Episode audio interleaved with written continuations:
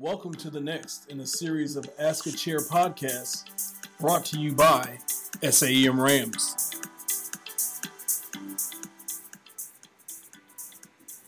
We are here with Dr. Richard Wolfe, the current chair of emergency medicine at Beth Israel Deaconess Medical Center, a Harvard affiliate program. Dr. Wolfe is also a member of the SAEM board. And when I talked to one of the residents that knows Dr. Wolfe from interactions on the board, it came up over and over just how much you care about and are invested in providing assistance to medical trainees. Thank you so much for agreeing to speak with us today. Um, so, getting to the first question, Dr. Wolfe, what would you say is the single biggest change that you've seen in the field of emergency medicine over the course of your career? I would say it's the change and the regular change in the pathology and mix of patients. Patients have gotten far sicker, they're older, they have far more comorbidities, uh, and the care we can deliver has become far more complex with greater depth. So, emergency medicine has become more and more challenging, but in some ways with even more satisfying results. Mm-hmm. Um, it's caused the need to change training. It has recentered our focus in terms of academics. So, it's a specialty that's continually in evolution and growing as the times change. Have you found any specific changes in your practice pattern that have developed because of these changes that you've talked about? Um, well, the answer is you become, in some ways, more careful, more thoughtful. You're willing mm-hmm. to accept, accept a slightly slower pace than we did in the days where uh, the acuity and severity of disease were less, and we were focused more on speed, mm-hmm. occasionally willing to, um, you know, make an occasional error, cut too short, cut a corner a little too short. Mm-hmm. That nowadays, no, you're a little bit more careful, thoughtful, and you become, I think, because of that, better diagnosticians than we were. Mm-hmm. Um, what educational challenges or challenges in general do you foresee in emergency medicine um, and the House of Medicine in general coming up over the next few years? Well, we're dealing with the problem of wellness and resilience, mm-hmm. which are two, uh, if you want, markers on each side. Wellness ensures that people will be in the optimal frame of mind to train, to learn, to grow as providers. Resilience means that we're giving them the skills and the toughness it takes to actually succeed in a rather rough environment where you need to be able to maintain a high pace, you need to have this absolute commitment to your patients so that your own fatigue and so on becomes secondary when you know a patient's interest is at stake.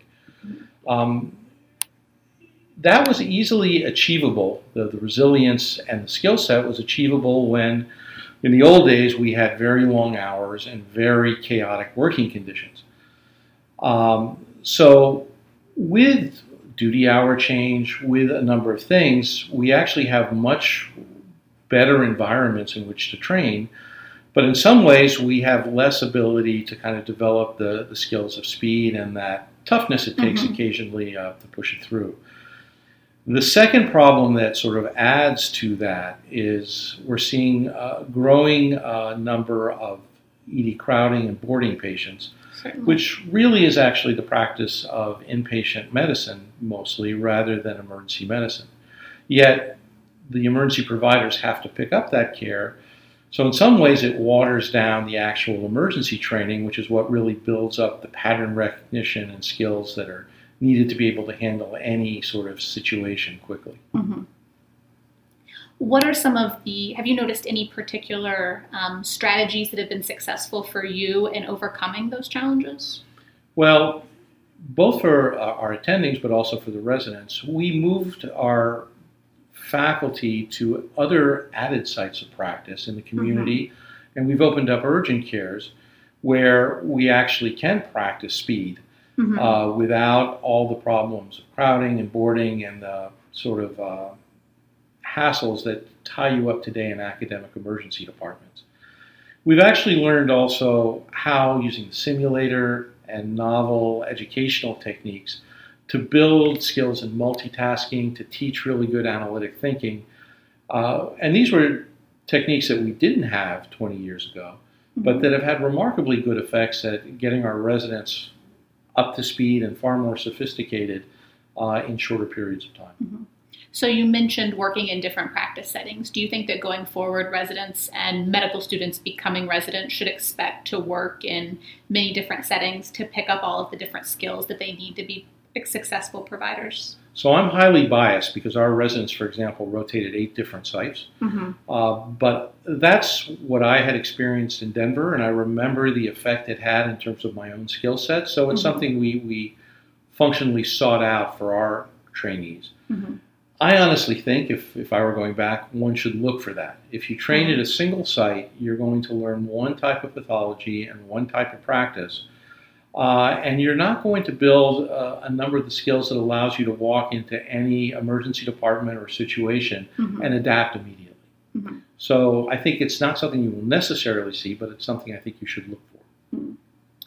Um, this next question comes from Shayna Zucker. She is a second year medical student um, from Tulane University, and she wants to know if a resident or student wants to succeed in emergency medicine re- research, what qualities should they look for in their training program? So, if I were going to assess it, the first is to measure, if you want, what the productivity is. And it's looking at the residents and the students that have done research in that department. How many are there?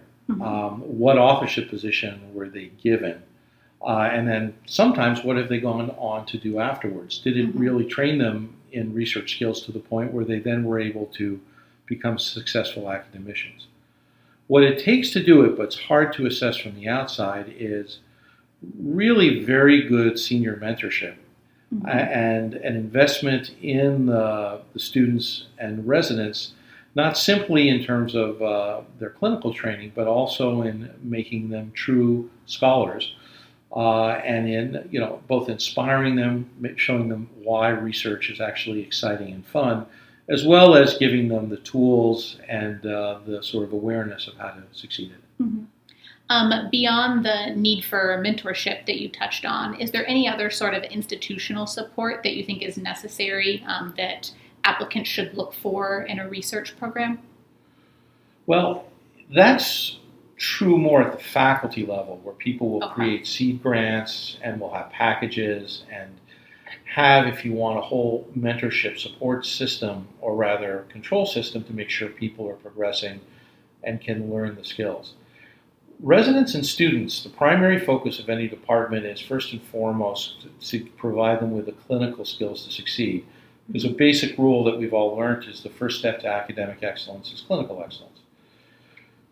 But if you're in a department where the faculty are supported, in other words, there are seed grants for the mm-hmm. faculty, there are various forms of faculty development in terms of courses, added training, where you have research assistants and, and basically cadre that are there to facilitate and support and make the work of research easily well, then the students and residents will be pulled into the wake of the mm-hmm. young faculty and will get that support that they need. Mm-hmm.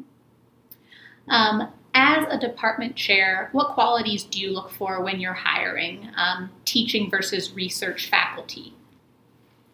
Well, you tend not to separate it out as much as ask yourself the question what's this person's passion? How much do they want to succeed as an academician? Do they have a focus? And succeeding in academics, a good way to look at it is you want to, at some point, be able to tell a story. And the story usually starts I saw the following or experienced this, and mm-hmm. I was upset by this, or I felt that there was this big gap in knowledge that I wanted to help fulfill. And so then I went and did this and that and so on. And that can be an education. It can be mm-hmm. a feeling that there would be a better way or a novel way to teach. Or it can be in research that you feel that there's a clinical area that has a hole or a public health issue that needs to be tackled. But it starts with having a passion and the focus to want to chase after that passion. Now, every department is a little different. And when a chair is picking education versus research versus operations, it's a little bit like the coach on a football team looking at his depth and saying, where do I need more depth? Do I have enough educators? And if I'm thin here, well, that's where I'm going to prioritize my recruits, mm-hmm. mainly from an operational administrative standpoint. Do I have a, enough grant funding and enough publications? If not, then it looks like my research bench isn't deep enough and I need to hire somebody in that. But when you're assessing someone, it's again, it goes back to that focus and passion that really matter. Mm-hmm. Um, another part of that question, and I think I may already know your answer a little bit based on what you just said, um, but do you always look for someone who's a triple threat that can do all the things, or do you look for someone to focus more on a particular niche? So you're always happy when they can do many things, but the truth is, being equally good at many things creates a risk of distraction. Mm-hmm. That you all that you do too many different things, and then it's very hard to tell the story. Mm-hmm. Um, on the other hand, you don't want anybody who has a glaring weakness in something they're going to have to do. So if they have major deficiencies in clinical skills or major deficiencies in educational skills, even if you're bringing them on as a researcher, that might be a reason to pause. You can't mm-hmm. afford somebody who only has one incredibly strong skill but liabilities in the other. So they have to be at least solid in the in the other areas. Mm-hmm. Can you recall any um, recent or memorable hires that you have had that really demonstrated what you're saying really well? Um, both in positive and negative? Uh, sure. Um, recent, not as much. I've been doing this a long, long time, so mm-hmm. you get good at sniffing out the problems. In terms of the good things, oh, absolutely. There are people that have come, and I knew they were focused, but marveled me uh, by really diving in and uh, both writing and, and sort of being able to have the discipline and passion to really chase after things themselves and build mm-hmm. it. So you're really more running to catch them up and throw support after they pave the way. So that happens. It's not always predictable. You, it can go one way or the other, mm-hmm. but absolutely, uh, there are times where people will just astonish you. Mm-hmm. Um, do you have any particular advice that you would like to leave with our residents and medical students who are listening? So, it's while realizing emergency medicine is going to be a challenging specialty and going to demand a huge amount from you, and that you know the future looks like it's going to get tougher before it gets easier again. That said, there isn't another specialty anywhere where your patient population is the vulnerable patients, the ones mm-hmm. where we probably have the most, uh, the strongest duty to help, to support, and to protect. Where the challenge you face diagnostically are the most thrilling. You mm-hmm. will be more of a master diagnostician in emergency medicine than I think you can in any other specialty. And honestly, that's one of the reasons why a lot of us went into medicine in the first place. And finally, to be in a specialty where you feel comfortable taking care of anything thrown at you anywhere is for, and I can say for somebody who's approaching the end of their career, one of the more satisfying and thrilling uh, skill sets uh, to have as a physician. Mm-hmm. Um, in addition to your work um, in your department, you also obviously have some national roles um, with the SAEM board and you've been around for the um, the beginning of the RAMS, the Resident Medical Student Society. Do you have any thoughts or advice for medical students or residents who are trying to get more um, involved in the national or kind of the, the global emergency medicine scene? So I would say RAMS, from a timely standpoint, is a unique and fantastic opportunity. First of all, it's based for the first time out of the one society that prizes academics ahead of everything else, and really, in some, in, in many ways, cherishes students as the future academicians uh, of our field.